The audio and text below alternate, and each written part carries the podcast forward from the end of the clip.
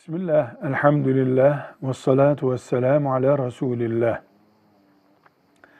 Tavşan yenebilir, helal bir hayvandır.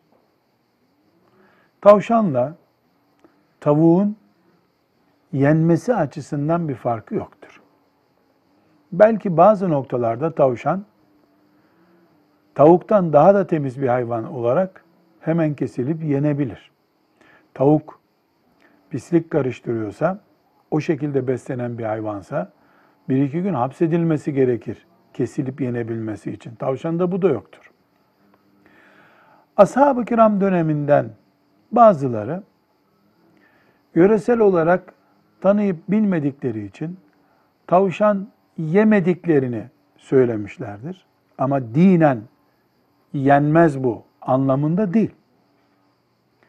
Sevmiyorum, ben yiyemiyorum şeklinde bilgi vermişlerdir. Ola ki bu yanlış aktarıldığı için zamanımıza sanki tavşan eti mekruh, yenmez bir et gibi tanıtılmıştır. Doğru değildir. Tavşan ve tavuk etlerinin yenmesi açısından aynı hayvandırlar. Velhamdülillahi Rabbil Alemin.